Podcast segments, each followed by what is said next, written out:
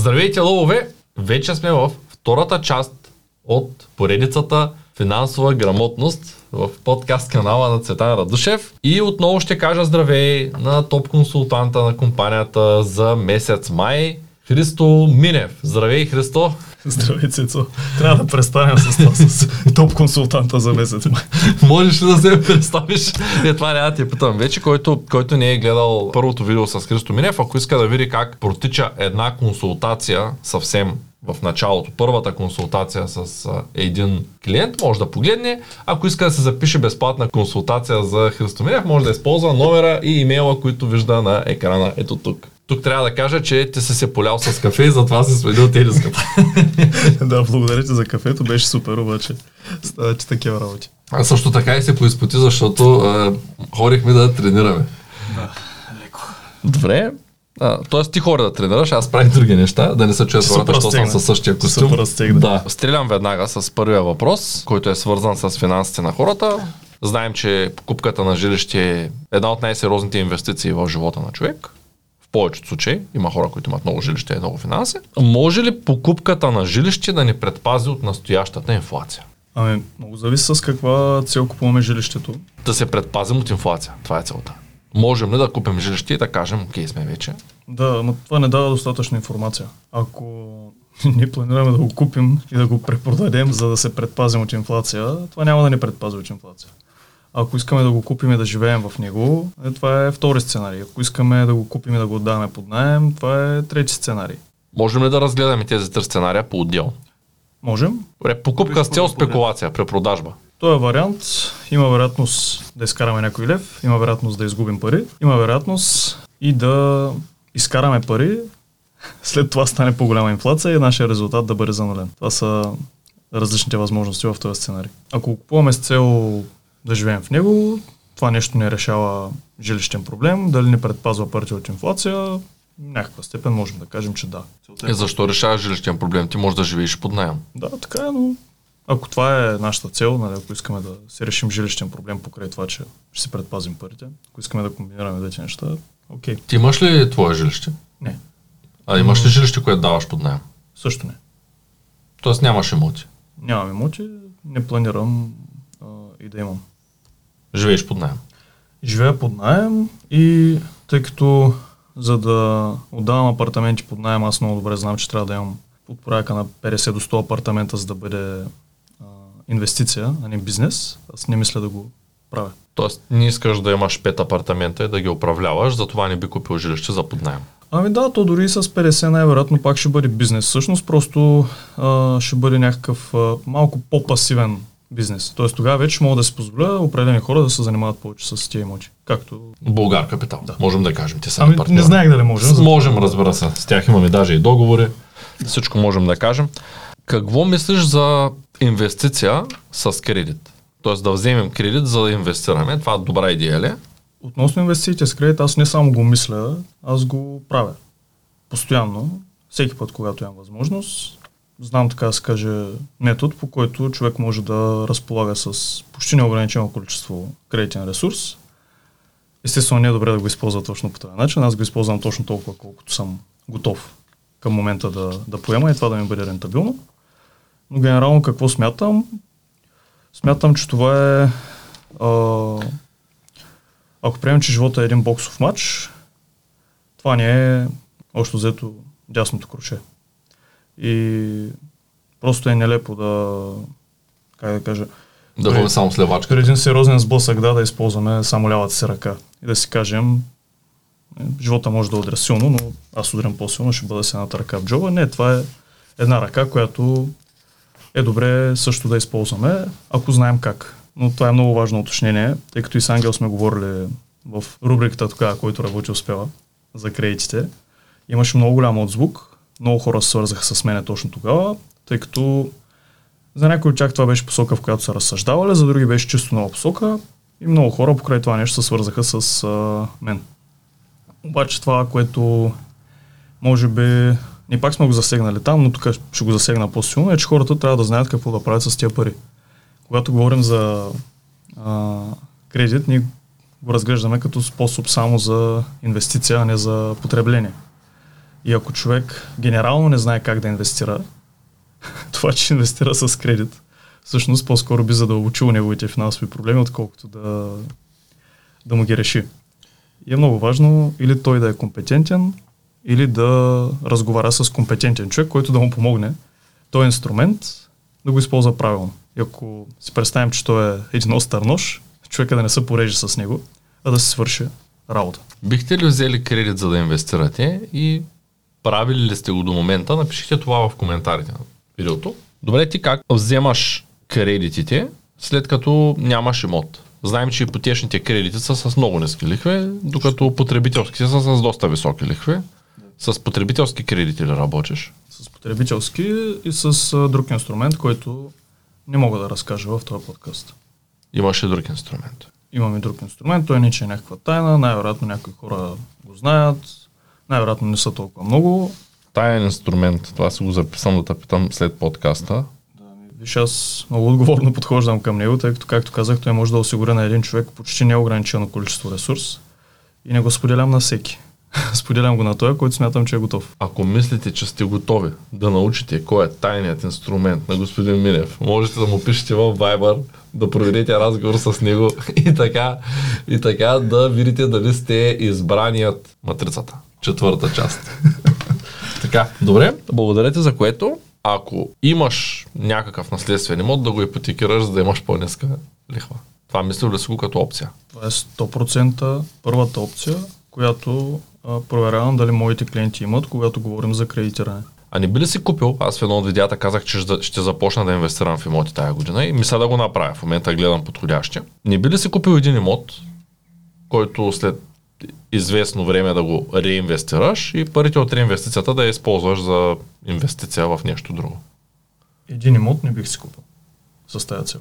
Тоест, извиняй да го рефинансираш и Да, с парите да, от рефинансирането да, да... Тоест с един имот, не искаш да имаш имот в момента на този етап. от Не, не. Заради по-ниската лихва просто, като опция. Много Да. хора го правят. Това Първо трябва да купя имота. Да. Ти можеш да го купиш с за 10-20% първоначална вноска Да. И след една година да го рефинансираш. Да вземеш парите и да ги ползваш за инвестиция, да речем. Да, ако пазара върви нагоре. Пазара върви нагоре. ще Тоест това не би го направил, защото не знаеш пазара на къде ще отиде. Да, и защото имам други опции. Нали? Ако това ми беше единствената инвестиционна възможност, може би бих я разгледал по-сериозно, но когато човек има други опции, тия, които са по-енергоемки и евентуално с по-малък потенциал, с възможен риск просто пазара да тръгне надолу и аз да няма какво да рефинансирам, да не мога да изваря по този начин допълнително средства, тая опция почва да ми става не толкова атрактивна. Как да разпознаем добрата инвестиция? Да. Ти как разпознаваш твоите инвестиции? Как, как се казваш, е, това е моето? Аз предварително знам какво търся Цецо. Ти какво търсиш? Какви са критериите на Христо Минев за инвестиция? Да, ами това е нещо, за което няма да си, говорим тук. В, Не искаш да ги споделяш? Ами, по-скоро не, да. В този По-скоро формат, не. Хората имат, имат навик да, да Копират. копират. Да. Да. Не, искаш да избегнеш копирането. Да. Хората имат навик да копират това, което аз съм си поставил като цел, това, което аз имам като критерий за една инвестиция. Не е универсален а, източник на знание за всеки. Не е универсално решение и аз затова не искам да го споделям. Както ако кажа, че а, вдигам примерно 230 кг мъртва тяга, това означава ли, че И аз трябва да я дигна. да, обаче 100%. най-вероятно някой ще се пробва, разбираш. И просто така работи и не искам да... Не искаш да. Да. разбирам те. Добре, прескачаме този въпрос. Иначе толкова добре подбран, че можем да, Да, говорим благодаря 30 за което. минути. Но факт е, че на някои хора определени неща им се струват като страхотни сделки, на други хора им се струва като не, недобра сделка. Да, на други им се струват много добри, а реално не са добри за тях конкретно. И тук причината най-вероятно е, че искаш да научиш хората да мислят и решават сами за себе си, а не ти да решаваш вместо тях. А, Това, това е чудесно. Искам всеки мой клиент на някакъв етап да няма нужда от мен, може би преди съм го казал, той да бъде силен и независим човек и инвеститор и аз да бъда за него просто един пратен събеседник и посредник в намирането на подобни инвестиции. А той да може сам да преценява дали те наистина са добри за него и неговата ситуация или не. Добре, това, е- това е наистина чудесно. А, в такъв случай аз ще ти задам следващия въпрос, но предполагам, че може би и него ще го прескочим. И то е, мислиш ли, че лихвените проценти ще се вдигнат? Аз дали го мисля или не го мисля, най-вероятно ще се вдигнат. Ще се вдигнат. Най-вероятно си имал и други гости, които са отговаряли на този въпрос. В момента аз не познавам економист, който да смята, че няма да се вдигнат. и, или пък а, дори да не е економист, сериозен бизнесмен с познания по економика, който да смята, че лихвите няма да се вдигнат. Мислиш ли, че това ще се случи скоро? Смятам да, плавно, най-вероятно. Но дори в рамките на тази година ще бъдем, според мен, свидетели на повишаване на лихвените Мисля, че проценти. само, само България остана в цяла Европа с такива ниски лихви. Ами, така имам доста клиенти от Англия, които това, което ми съобщават от там, тук вече изглежда неприемливо, просто защото още не е дошло. Но е на път. Добре, това е чудесно. Тоест, който няма кредити, може би малко по-широко ще се чувства. Виж, това ако си инвестирал правилно, не е проблем. А, Да, да, в определени бизнеси, но ти сам каза малко по-рано, да речем, че не знаеш на къде ще тръгне имотния бизнес. да, Ако имаш имоти дългосрочно с отдаване под найем и така нататък, така са и нагоре или надолу вървят цените на имотите и там може би ще те спаси. Ако си ги взел с спекулативна нагласа, имаш кредити и дигат лихвите по кредити, а имотите тръгнат надолу, тогава това няма да те спаси особено. Да. Ще влезеш в дупка, така че е доста относително. ето Добре. един хипотетичен, прекъснах ли? Не казвай. един хипотетичен сценарий. Купуваш а, имот за 100 000 евро с цел при продажба. Да кажем, тогава е на пазарна оценка а, 120-30 хиляди евро. Нали, ти си казваш, еха, нали, тук ударих кюралото. Обаче а, продажбата ти отнема повече време от, от предвиденото, пазара тръгва надолу и в един момент се оказва, че можеш да го продадеш за 80 година и половина по-късно. И да И през това време си платил лихвите. Да, и ще си платиш и всички разходи по... Сделките. Да, по сделки. Които не са никак малки, между другото. Като малки. почнеш да ги смяташ и тях се оказват едни парички. Да. Добре, знаем, че финансите са пряко свързани с семейството. Ти в момента си ерген, Да. но към днешна дата, защото може като се гледа видеото, вече някой да те е прибрал. Знае ли човек? Е, Може то магиосът. да. Ти, ти си мислиш, че няма и така твърдо го заявяваш, но знаем ли? А, нищо не съм заявил. Не се знае коя фенка гледа подкастите. Да, да. А, Не съм толкова лесен. Колко голямо мислиш, За че трябва да бъде едно нормално средностатистическо българско семейство? Ти колко голямо семейство мислиш да имаш и защо? Имаш ли такъв план семейен? Да, имам, виж, аз съм от семейство с три деца и това от малък съм си го спрел, че в едно семейство, нали, така ми е останало. Просто, че трябва да има поне три деца. Ако аз съм честен, откакто влязах в компанията, тъй като имаме колеги с по четири, с по три деца, това също почна да ми се струва а, нормално. Тоест 4-5 и така нататък. И ще видим, да, но може би това е като минимум. Тъй като, както казах, аз съм много свикнал с тази идея, че в едно семейство трябва да има поне три деца. А, от друга страна, защо питах за какво? Ако ме питаш колко деца трябва да има едно семейство, за да демографски да изплуваме нагоре, ами трябва да има поне по 4-5. Така че, За да може да са средно 3. за да могат да са средно 3, точно така. Тъй Да. като, както и Ангел е казал, ще има хора с едно, с две, с нула деца и съответно трябва някой да компенсира. Сложно е. Бих се нагърбил с така задача, но на жената сигурно ще е тегъл. Пет ли? да. Не знам. Той на теб ще е тегъл. Еми, Ако мислиш, че ще минеш между капките, Не. е така едни 20 години, никой Не. няма да забележи, че си бащата. Да. Нямаш никакъв шанс.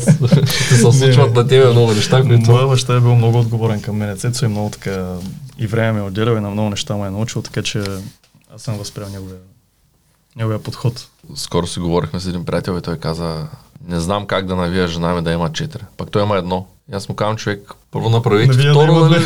да, много е рано, нали, четири, как, ако е само едно. Така че според мен нещата се случват поетапно, но окей, плана е супер. Три. Звучи добре. А защо не и пет? 3 плюс. Добре. Какво ще ми кажеш, тъй като не може да не си... Ти ми беше разказал една история за как Ангел си купил първата застраховка. Извадили са му пет и са му казали тази е най-продавана, тази е най-ефтина. Това не се спомням да сме го обсъждали в подкаста, но Може би от някой от курса. тази връзка, аз пък моята първа застраховка си я купих от един приятел, а, който беше вече мой приятел, а, който беше много добър приятел на един мой приятел и беше консултант в една компания. Я купих на следния принцип. А, казах му, че ми трябва живото за страховка. Той ми каза, добре, имаме тук една страхотна за теб, тя е инвестиционна, толкова пари ще дадеш, толкова пари ще вземеш. Не се говореше за покритие и за нещо друго, просто колко ще дам и колко ще взема следващите 20 години. какво се е случвало по принцип, искаш да се направиш, искам да, безплатен тест ще дадем, който се оказа, че се плаща в продължение на 20 години всеки месец, като ги насъберем като сума стават 1500 евро, но разхвърляно на сумички по 3 нещо евро звучи много добре. И така и аз още взето си я купих на доверие, без да гледам какво пише, без да знам какво да чета вътре. И така аз направих първата живот за страховка, която миналата година прекратих, тъй като ми падна, да, има един период, който ако я развалиш, ще много зле. После много малко пари от ти дават. Нали, падна този период и аз веднага се разкарах от тая компания. А, даже му писах на този човек, че съм видял, че ме е подвел, за да не подвежда хората. Не знам, той може случайно да ме е подвел. Аз допускам, че просто не е бил достатъчно образован, но ето как при аз съм се подвел, купувайки застраховка без да разбирам от нея, сключвайки тая застраховка на базата на някаква консултация, която е ами този продукт е много добър. Какво значи много добър? После като почнах да разбирам от застраховки, се оказа, че живото застраховката ми, която не е никак ефтина, няма да казвам колко, над 1000 лева на година беше, а, при смърт, при злополука, а, покрива 2000 евро. Или как ти звучи? Близките, че ще бъдат спокойни. 100%. Аз точно за това, за което съм е случил, тя никаква работа не ми върши. Аз ще умра и ще имат пари за ковчег и риба.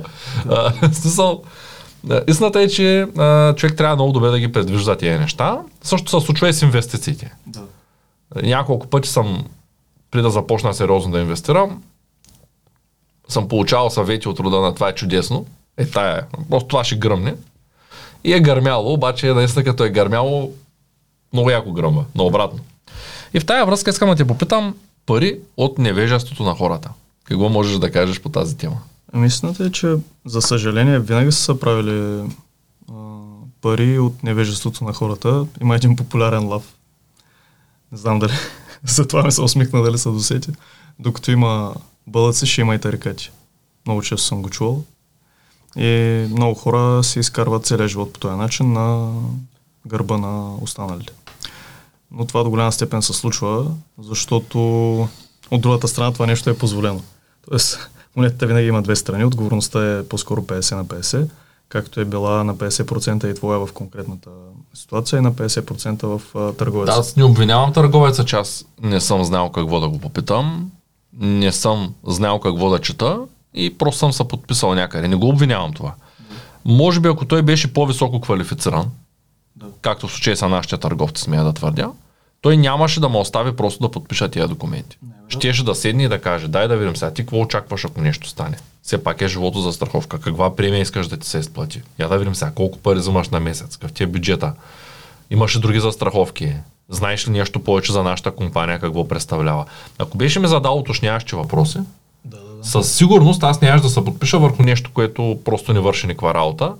И аз си купувам застраховка, т.е. сключвам застраховка, това купувам май не е много правилно, сключвам застраховка с цел да взема пари след 20 години. То, то не работи така. Тя застраховката, основната е функция да те застрахова, а не да ти изплати някакви пари след 20 години. Да, виж, истината е, че, че това няма как да го знаеш. Наистина няма как да го знаеш при разговора с търговеца. Тоест а, с а, агента. Случай. Точно така. И ако той поеме не 50%, а по-голяма отговорност, както се опитваме да правим ние в нашата компания, аз и колегите, а, всъщност а, нашата първа отговорност е, ако ти не си образован в тая посока, ако не си информиран в тая посока, ние да те образоваме доколкото можем, да те информираме доколкото можем, така че когато а, приключи нашата консултация, без значение дали ти ще сключиш дарена застраховка с нас или не, дали ще я сключиш с колеги от друга компания и така нататък, ти вече да знаеш как да разбереш дали тази застраховка е за теб. Това е което правим в първите си разговори с клиента. И това е много необходимо и за нас, защото а, на първо място, когато ние дадем оферта на клиента, той понякога наистина не може да разбере дали тя е подходяща за него или не. За да разбере, той трябва да има някакви категории на мислене, според които да прецени. И ние първо ги изграждаме в човека, за да може после, когато му покажем а, дарена оферта, когато му я представим, той да си каже, аха, ами всъщност това е точно това, което ми трябва, или аха, абе това май не е точно това, което ми трябва. И дори да не сключи сделка с нас, той отивайки при друг посредник, той ще може да има по-ясна картина за това от какво има нужда, да го обясни понякога очудващо ясно на другия търговец и той много лесно да може да му свърши работа. Да, това е наистина доста добре структурирано, човек да има ясна идея. Тоест, ако някой ми беше обяснил какъв процент от парите, които плащам на месец, всъщност са за страхователна премия и какъв отиват за инвестиционна, mm-hmm. и аз видя, че за страховката ми е само за 20 лева на месец, да. дори без никакви други без никакви други допълнителни въпроси, аз чак да знам, че за 20 лева какво да очаквам. Тоест много е важно, много е важно човек да има директна комуникация, за да може да се предпази от измами и да пита на правилното място. Ето вчера вие си говорихте с един колега, който ми обслужва автомобила и установихте, че той не разбира абсолютно нищо от храна. Ти пак не се интересуваш грам от това, какво се случва с колата. Тоест движиш се и до там. Истината е, че често хората наричат българите хора, които се знаели всичко. Истината е, че никой не стига до момента, в който да знае много от хубаво. В повечето случаи достигаш от лошо. Нали, след като те гръмнат с продажбата на 2-3-4, т.е. да ти продадат 2-3-4 автомобила, които всичките са полуумрели, и ти почваш малко по малко да се интересуваш, да си кажеш, я дай да проверя сега какво ми продават и дали това е така. И почваш вече да, той в сервиза, като те излъжа два-три пъти, почваш вече да внимаваш къде ходиш като сервизи. По същия начин и с а, хранителните режими. Като отидеш в залата, ако не си подготвен, е много вероятно да ти продадат една камара химикали. Някой да ти ги продаде от първия в съблекалнята, който изглежда корал до шкафчето. Да, те дори добавки да са пак могат да ти пробутат такива, които няма да ти свършат работа. Това е малката беля. Голямата беля е да ти продадат нещо, което да те повреди хормонално и да. после цял живот да се на терапия, защото примерно 5 месеца се взимал някакви уникално високи дози от нещо, което е внесено на черно. Никой не ти е обяснил как да го взимаш, какво да го правиш. И ти си мислиш, че ще станеш здрав, пък в един момент се оказва, че ставаш болен благодарение на лошите съвети. Нали? Това също е много, много близко до инвестиция в невежеството на хората. От невежеството на хората, да. да. А, ти попадал ли си в такива ситуации? Какви точно? И някой да те подведе, за да вземе първо теб. Ами да, попадал съм. Попадал съм, а, даже съм разказвал а, една такава как а, щяха да ми изключат един а, определен продукт в а, размер 4-5 пъти над това, което беше нормално тогава за, за тогавашния ми доход. И как по някаква почти случайност все пак успях да взема правилно решение и да редуцирам сумата. А, това също може да е било от невежество до някаква степен. Аз не, не претендирам, че как да кажа, човек е искал да ме измами по някакъв начин. По-скоро е възможно и двамата сме били невежи в тази ситуация. Имал съм и други такива ситуации. Не се сещам за друга конкретна случка, но те са, те са ежедневие. Дори в един мобилен оператор, като влезеш, нали, обикновено ти предлагат най-скъпия телефон или този, от който съответно консултанта би взел по-сериозна комисионна, ако ти го продаде, а никой не те пита, добре, всъщност каква е как, твоята нужда? Да, какво, за какво ще използваш този телефон, какво ще правиш с него, ще ползваш ли писалката, за която плащаш 400 лева допълнително, интересува ли те, че има такава и такава камера. Аз не случайно, когато наскоро се сменях телефона, първоначално влязах, погледнах кой е най-добрия, излязах, а, вече с информация за цени и така нататък и ти звъннах, ако се сещаш. Спомням си. Мисля, че спести 70% от цената. 70% да да. телефона после Даже... сподели, че не е по-лош от този, който си мислял да си купиш. Той смисъл изпълнява твоите изисквания. Да, да. Ами виж, той е като в един телефон да ползвам 30% от неговите функции. Е, останалите 70% аз си плащам за тях, обаче не ги използвам никога. Това е като да си купиш семейен бус и да, да обикараш сам. Това е като да си купя тир и да си хоря с него до... Билата, да, да, да, да, до магазина и да идвам до Шумен да паркирам тира пред Знаете, че повечето хора не го осъзнават и аз искрено съчувствам на всички тия хора, които често срещам хора в някакви среди, в които, които доста са, са надскочили. Тоест, работейки за средна работна заплата, си купуват iPhone 14 Pro Max, а, хорят с MacBook Pro някакъв там за много пари, или са си купили кола за... Лично при мен са идвали, когато на времето им правих редовно интервюта в Шумен, сам не има хората. Идва ли са хора, които кандидатстват за работа с, да кажем, BMW X6 на 3 години, който кандидатства за позиция, на която започва на 1000 лева стартова заплата. Съвсем начинаещ. Сядайки и почвайки да говоря с този човек, установявам, че той освен тая X6 има и лека, лека кола, да кажем, петица, и тези двете са на изплащане, и жена му има кола на изплащане. И той има вноски, които са поне 3000 лева и първият му въпрос е ами как мога да направя така, че сега да почна на 1000, ама до 3-4 месеца да добутам 5. Да мога да си плащам поне колите. Нали, тоест, това е наистина голям проблем. Много хора не го виждат като проблем. Те не го смятат, че се едно дават тяхното време за тези неща. Ами го смятат като че ли, ми, мога да си го позволя, какво пак сега, ще се понапъна малко. Също се случва и с инвестициите. Инвестират без да имат подготовка в неща, които, да кажем, не се очаква да имат дивиденд 3 до 5 години и почват след 12 месеца да се чуят какво да правят сега с тази ситуация, защото парите им са някъде, където не могат да... да. Нали, инвестицията не е заем и ти не можеш да си потърсиш парите обратно. И това също е свързано с финансовата грамотност. А, не случайно сме в тази тема. А, много често хората не могат да преценят, че ако да кажем се вижда много времето за подготовка в дадена сфера, да кажем финанси. И също така не се вижда много цената на а, един курс в тази посока. Без значение дали наша или на друга компания. Те не могат да преценят, че всъщност много повече време биха отделили да научават нещата от опит, отколкото да се възползват, доколкото е възможно от чуждия такъв. И от една добра теоретична основа. По същия начин, м- поради така липса на подобни познания, не могат да се направят сметката, че парите, които ще изгубят от пропуснати ползи и като директна загуба, са много повече, отколкото парите, които биха платили за един такъв курс. Тоест аз когато давам 30 лева за една книга или 40 или 50 или 100 лева за една книга, аз имам очакване, че тази книга ще избия десетки, стотици, хиляди пъти над стоеността й. Същото очакване имам и към а, един курс, когато карам такъв. И това нещо сега се е оправдало при мен конкретно с нашите продукти не съм имал разочарование до момента от нито един от тях. Ако имам, най-вероятно няма да си потърся парите. Но не е факт, че за момента съм доволен от всичко.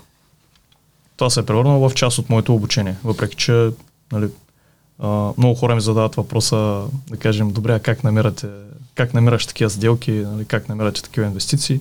Ами, истината е, че човек първо, ако се навира между шамарите, от нас е шамари, нали така? Да, да, така е. да. Ако се навира между... А това е въпрос към мен. Да, ако се навира, а, ако се навира в сделките, обикновено научава за някоя друга сделка по-интересна. Ако се навира между инвестициите, научава за някоя друга инвестиция по-интересна. Когато контактуваме с такива хора, ние такива неща отнасяме. Вместо шамари, вместо някоя допълнителна чаша алкохол, цигара или Но, каквото и да е. Трябва да знаем все пак какво да търсим. Ако ние сме невежи и някой ни каже, вземи това без да без да ни информира и без ние да имаме ясната идея какво ще вземаме, то най-вероятно ще се провалим. В... По-вероятно е да се провалим. Това е точно така. И все пак, когато си изградим веднъж правилната среда за подобни неща, сега да кажем, че има определени хора в нашата компания и в така, средата, в която функционирам, които ако ми предложат определена оферта, ще ми отнеме много по-малко време да я преценя. Защото аз на първо място имам доверие в човека. И мога директно да го попитам, добре, ти каква част от а, тази проверка, която винаги правим, си направил и сега. Тоест, нали, докъде си стигнал, проверил ли си това, това, това и той просто да ми каже а, нали, какво му е становището по определени въпроси. Това е чудесно. Надявам се да е било време. полезно. Напишете атака в коментарите, за да подкрепите Христо Винев и можете да се свържете с него на ето този номер, за да получите безплатна консултация и да избегнете а, проблеми, през които ние сме минали, доколкото е възможно. Какви са твоите житейски цели? Разбрахме за децата. Има ли други житейски цели, които би искал да споделиш? Да, с една съм споделял. Не веднъж. Колата, пътувайки с мен към Варна ли? Ами, не знам. Това, това си го спомням преди няколко месеца. Да, май пътувахме към, към Христо Дамянов тогава, но това беше да създам на хиляда души финансов план. Докъде си с нея? На колко броя съм? Да. Ох, не знам. Няколко десетки, обаче колко? Сега дали са 30-40? Не мога да кажа.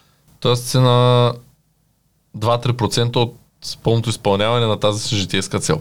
А, 30 от 1000 са да, да кажем. няколко процента. Да. Бориш ли ги? Кое? Финансовите планове. Имам се таблица с, с клиентите и мога да ги преброя, не съм ги броил. Да, записваш ли ги всичките един по един? Що не ги записваш? И после да издадем една книга след 5 до 10 години, когато е готово, с хиляда житейски т.е. хиляда финансови плана. Без да пишем имената на хората. Това ще бъде много интересно, между другото. Да, ето, че и мен ще ме замени изкуствения интелект. Прочитат ги и решават какъв ще е техния. да. Припознах се най-много в този. Да, не, шегувам се. Те хилядата ще бъдат толкова различни помежду си, че, как да кажа, наистина за всеки може да се подходи по страшно много. А, ако не са тайна, аз предлагам, че никой няма, предполагам, че никой няма да има нищо против да ти сподели своя финансов план. Виж, той, е, той е жив организъм, Цецо. Той се променя. Това не е нещо, което разписваме на хартия и после човек му рубува цял живот. То е обратното. Ние го правим така, че плана да рубува на неговите цели, мечти, желания, Да, да, адаптира се. а не обратното. Добре. А, благодаря ти, че я сподели. Искам сега да ми кажеш колкото се сещаш, а може и само няколко, мита за бързо забогатяване. Много интересни въпроси си ми подбрал днеска. Падам, на моменти падам. Има много митове за бързото забогатяване. И това всъщност е тема, която вълнува страшно много хора. Истината е, че бързото забогатяване е нещо, което трябва да внимаваме, като си пожелаваме, защото може да не се сбъдне. И бързото забогатяване много често работи като да опънем един ластик до крайен предел. И ако това е точката, в която вече сме реализирали това бързо забогатяване, много е вероятно да изпуснем ластика и да се върнем в изходно положение, а дори и ластика да тръгне в обратна посока. И това се случва, защото това е нещо, за което човек трябва да има подготовка. Ако не си се научил да управляваш, които ти остават в края на месеца, или дори не ти остават 100 лева в края на месеца, гарантирам, че няма да се справиш добре с а, 10 милиона или с 1 милион. И нещо, което на много хора се е случвало като спечелят от тотото. Не, че много хора печелят от тотото, по-скоро на хората, които са печелили от тотото, на много от тях им се случва следното нещо.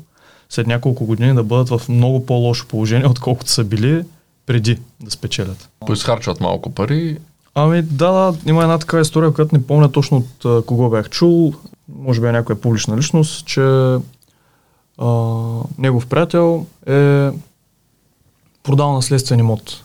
И цял живот техните са живели в а, двустаен апартамент, заедно с, а, или в тристаен, примерно, с него и брат. Тоест те са били четирима в а, малък апартамент, без значение дали е двустаен или тристаен. Ако е бил достоен, значи двама са спали в хола, възрастни мъже. нали. И продават някакъв наследствен имот или по-скоро а, строят на техния парцел и им дават а, възможност, понеже парцела е голям, да им дадат, да кажем, 420 квадрата площ застроена, оформена както те искат. Тоест в апартаменти. Това, което правят е, че единия брат си взима, да кажем, 200 и нещо квадрата апартамент, другия брат си взима 200 и нещо квадрата апартамент, да кажем, теглят а, допълнителен кредит, те са нямали, Обзавеждане. за обзавеждане, той не им стига до никъде. И всъщност а, една година по-късно са в много лошо положение и едва се покриват а, вноските по кредитите, при положение, че, доколкото си спомням, дохода на един от двамата беше около 800 лева. Наистина тази история отдавна съм я слушал, имам подозрение от кой, но не съм 100% сигурен. А всъщност е това, което човека си е помислил, когато е разбрал, че неговия приятел е в тази ситуация, за който се разказва тази история, той си е помислил, еха, значи той сега ако вземе 7 апартамента по 60 квадрата и това само да кажем не измислям си на 5000 лева от найеме, той всъщност с тия 800 лева, които взема в момента, плюс тия пари, нали, да кажем, че най-вероятно ще се чувства доста добре. Нали, той може да вземе един апартамент за себе си, да кажем, да се изнесе от техните, брат да вземе втория и това са пет апартамента, които се дават под найем. Техните цял живот са живели с двамата си синове в този апартамент, те сега като са махнат, той ще им се стори безкрайно голям. И всички са щастливи и доволни и вземат пет найема. Без да изпадам в това, нали, за Да, пет изгля- апартамента под найем и така нататък. изглежда, че са си оправили живота, реално като не знаеш какво да правиш с тия пари, Да, те влизат в влизаш в съвсем, в, в съвсем друга ситуация, в която си даже е по-зле от преди. Да. И като финансисти бихме направили и други неща, но още по-слънчеви, но идеята беше по-скоро да видим обратната страна. Тук пък сякаш съм оцелил този следващия въпрос веднага след методите за забогатяването и то е как да работи правилно. Като знам, че някой гледа и иска да му дам конкретно решение на неговия проблем, не мога да го направя без да си поговоря лично с него. Е, тук какво е трябвало да направят тия братя, това, което разказах е просто историята на някой друг. Аз бих направил нещо съвършено различно. Няма да кажа какво. И една тайна, ако искате да разберете за тайната на Христо Минев, може да споговорите с него на Е, моля този те. номер. Много го мразя това с, а, с тайната. Моля ви се, не го използвайте. Като прочета някъде... си някой да пише и да каже Господин Минев, искам тайната за инвестицията. Не, не, просто като Не мога. прочета някъде думата тайна и излизам от... Другото е пет стъпки за успеха. Да, да, не, просто излизам от... Вървиш по моите стъпки и Не, си не, готов. не, не, не. Добре, давай да тогава да. а, Давай релевантните съвети. Със сигурност трябва да имаме професионална подготовка, ако искаме да работим правилно. Професионалната подготовка е свързана с определена теоретична подготовка и заучаване на определена методика. Изграждане евентуално на определени системи.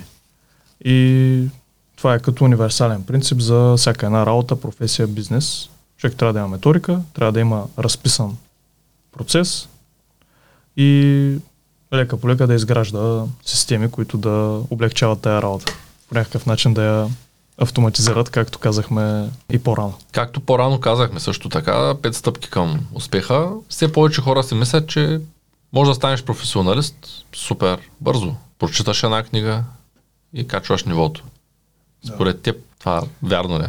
Защото според мен това е един много сериозен мит, но може пък да си останал с други впечатления. Ето ние сега започнахме да тренираме, сега, сега преди 2-3 месеца. Днес ти влезе в залата с мен и установи, че аз не мога нито да хвана лоста правилно, нито да го дигам. Пък аз съм тренирал 10 години. Но пък съм се тренирал грешно 10 години. За щастие все още мърдам и нямам контузии. Да. За нещастие, ако бях тренирал правилно 10 години, може би ще да има друг резултат. Да. Можем ли за 5 минути да станем професионалисти? Или за един месец штангисти? Или е така? Ами, истината е, Цецо, че това е най-прекия път към провала. да се опитаме нещата да станат бързо а, и да минем по някакъв пряк път. Всъщност прекия път е години, което е по-добре от десетилетия, но прекия път е години. И както сме говорили в предни видеа, обикновено има, ако нещо изглежда, че става бързо, да кажем, който работи успява за 6 месеца, всъщност има години предистория пред това и години съзнателна или несъзнателна подготовка за този момент. Тоест, представи си, че а, ти гледаш един штангист а, само в периода, в който е на състезание. И виждаш как а, той си цапа ръцете с магнези, как си бие два шамара, излиза на подиума, вдига штангата над глава и публиката е потресена как той е толкова корав и как това се е случило в рамките на 10 минути. Ето толкова абсурдно изглежда, нали, ако разглеждаме в рамките на 10 минути едно такова представление, едно такова вдигане на штанга, по същия начин точно толкова абсурдно ми изглежда от моя гледна точка, когато някой очаква без никаква предварителна подготовка за няколко месеца да постигне грандиозен резултат. Не, че няма изключения от това правило, ама ние какво искаме? Не искаме процес или искаме изключения? Тоест искаме шанс, случайност или искаме методика и повторяеми резултати. Скоро си говорих с Ангел. И той ме убеждава, че Доналд Тръмп може да се научи да работи бързо на компютър на тая възраст, на която е. И той не го прави не защото не може да се научи, а защото смята, че казвам, че ме убеждава, тъй като аз съм на корено различно мнение. И че казва, че според него компютъра забавя действията на хората. Аз съм от другата страна. Не смятам, че мисля по-бавно, когато съм на компютър. Дори смятам, че много често компютъра, то, затова моя, радвам се, че от няколко години произвеждат компютър, който работи горе-долу с моята скорост. Тоест не го чакам твърде дълго. Смятам, че той много ми ускорява процесите на работа. И също така смятам, без да споря с Ангел сега, защото го няма. Не можем да влезем в спорта, тъй като го няма. Много е лесно да... Мога да поспоря аз. Да, да, много е лесно да биш шамар на някой, докато го няма, нали? но като е тук, ще го продължим този се разговор пред камера, когато дойде със сигурност, но аз мятам, че ако в момента на Ангел му спра телефона, смартфона, защото той се опита преди 5 месеца да мине само на Nokia с фенерче. Тоест, взе един телефон, аз имам един Samsung Verizon такъв, милитари фон се говори такъв, военен от Америка си го купих. Много як. Взе го и каза, аз временно ще съм с него, обаче после се оказа, че не мога да се запише графика на, на този телефон. Календара му не работи, не. там Google Keep му не работи и всички останали тулови, които не можем без тях сега в крайна сметка. И оттам ми се поражда един въпрос. Аз мятам, че човек не може без технологии. Може да се научи той да управлява тях, а не те него, т.е. да не слайдва в някакви странни мрежи по цял ран, гледайки безмислено тъпи клипчета. и може да използва технологията само и единствено с цел развитие, работа, подредба на график, комуникация с хора. Може дори да го прави като да има по една-две седмици детокс, в които да няма никакви технологии. Това също го одобрявам, но не можем да кажем, че технологиите не ни вършат никаква работа. И тук стигам до въпроса, който е Смяташ ли, че ние сме зависими от технологиите? Аз мисля, че без технологии ние не можем да съществуваме. Дори този подкаст как точно ще се излъчи и как ще достигнем до хората без технологии. Да. Тоест, смятам, че е така, но смяташ, че сме зависими от технологиите и то до голяма степен или по-скоро мислиш, че можем да се справим с химикалка и хартия? Смятам, че... Което пак е технология. Да. Но говоря за тези дигиталните неща. Смятам, че има хора, които са зависими, че има хора, които не са зависими и смятам, че да осъждаме технологиите по, по един или по другия начин е като да кажем дали един нож ще е добър или не. Всяко едно нещо не е добро или лошо по принцип, е добро или лошо в определен контекст. Ако аз те наръгам с този нож, най-вероятно е лошо. някой ще го осъди като лошо. Ако нарежеш кашкавал... Ако нарежа кашкавал а, или така някой а, хубаво мезе, Цели кашкавал усещам. За месо си да, да, нещо местно. Тогава може би ножа и нали, действието по-скоро е добро. И по същия начин и с технологиите. От нас се зависи как ги използваме и това, че сме се поразали с ножа, не означава, че ножа реже ръце. Нали, просто ние го правим с ножа. Както и ако свършим работа, не означава, че ножа върши работа, ние, ние правим нещо. Ние правим Тоест ти преглеждаш, поглеждаш върху технологиите като инструмент, с който можем да подобрим или всъщност да не подобрим нещо. Точно така и аз смятам, че изцяло от нас зависи. Това, което казва Ангел е вярно и това, което казваш ти също е вярно. А... Много добър арбитър се. Бър, успя, успя да балансираш. Възможно е, да. А, имам добри учители. И всъщност и двете неща са верни. В интерес на истината има един лекар, който говори доста смислени неща по темата. Той обяснява за зависимостта ни от... А... Той не казва точно от технологиите, по-скоро от екраните. Телефон, таблет, компютър, телевизия и така нататък. И обяснява за вредите от това и че всъщност а, много е вредно за децата, да речем, защото те не извършват работа на някои от тези устройства, те просто много често бягат от а, реалността. И това нещо води до зависимост, доказано. А, като няма същия ефект за хората, които работят чрез технологии. Тоест той казва, че можеш и 12 часа да си пред компютър, но ако ти вършиш работа и си с ума си в това нещо, няма никакъв проблем. Обаче ако сменяш 5, 10, 15, 30 секундни клипчета с просто един скрол и всъщност само това е което правиш, тогава буквално мозъчната ти активност приключва. Тоест мозъка заспива. Да, най-вероятно не използвам коректните термини, аз не съм лекар, все пак това е което той обясни. Това е в същината си, че всъщност а, мозъчната активност пада сериозно и дори защо влияе най-вече при децата, защото възрастните все пак извършват някаква работа на тези устройства. Ако не го правят, влияе по същия начин, както при децата. Тоест това, че си на, да кажем, 40 и си ползваш телефона както а, дете на 15 години или на 10, просто да си играеш игрички и да бягаш от реалността чрез него, да се разсейваш, както много хора казват. А, това нещо ти изпилява мозъка тотално. А, в същото време за възрастните хора, които както казахме и 12 часа дори са пред екран, няма подобен ефект. А много интересно за децата, че той казва, ако едно дете започне да използва такива технологии на, да кажем, 3 годишна възраст, при замерване на определени параметри на, на мозъка, да кажем на 6 годишна възраст, мозъка изглежда още все едно е на 3 годишно дете. Това не е нещо, което аз измислям, лекаря го казва, ако трябваше потърсим видеото, да, ако на някой му е интересно. А, някъде го имаме запазено по нашите групи. Беше го споделила Кремена, съпругата на Ангел.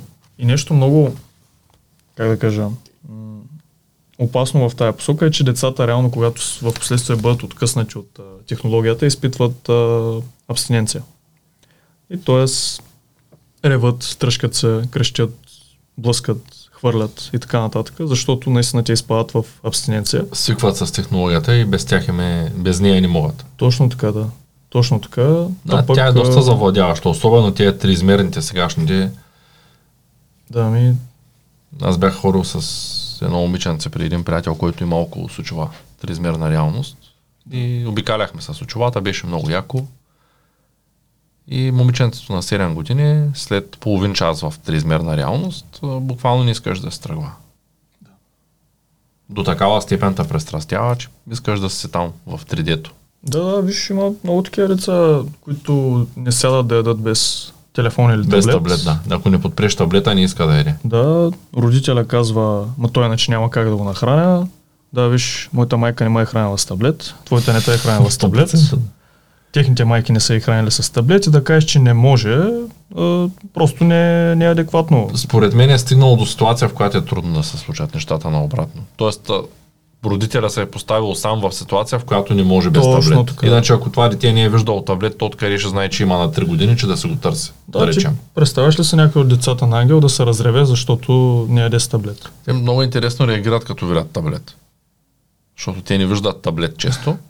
Самото, самата поява на таблети е нещо невероятно. Да. И е много интересно, като отиде някакво дете, което не е свикнало да бяга в двора с кокошките, и го пуснем какво се случва с това дете. Защото аз мога да. кажа, то се търси телефона и... Да, да, то това е реалния свят. Не, не, иска да функционира като както ние сме функционирали като деца, ами иска да функционира както новото ново, нормално. Да седне някъде и да се отвори телефона и да намери да, някакви да, да. клипчета там. ми, това, аз не, не искам да се ангажирам да кажа кое е правилно и кое не е. Със сигурност липсата на движение не е добре за децата. Със сигурност липсата на движение не ги развива по никакъв начин, нито физически, нито интелектуално. Със сигурност екрана, ако не работиш на него, не е полезен. Това съм 100% сигурен.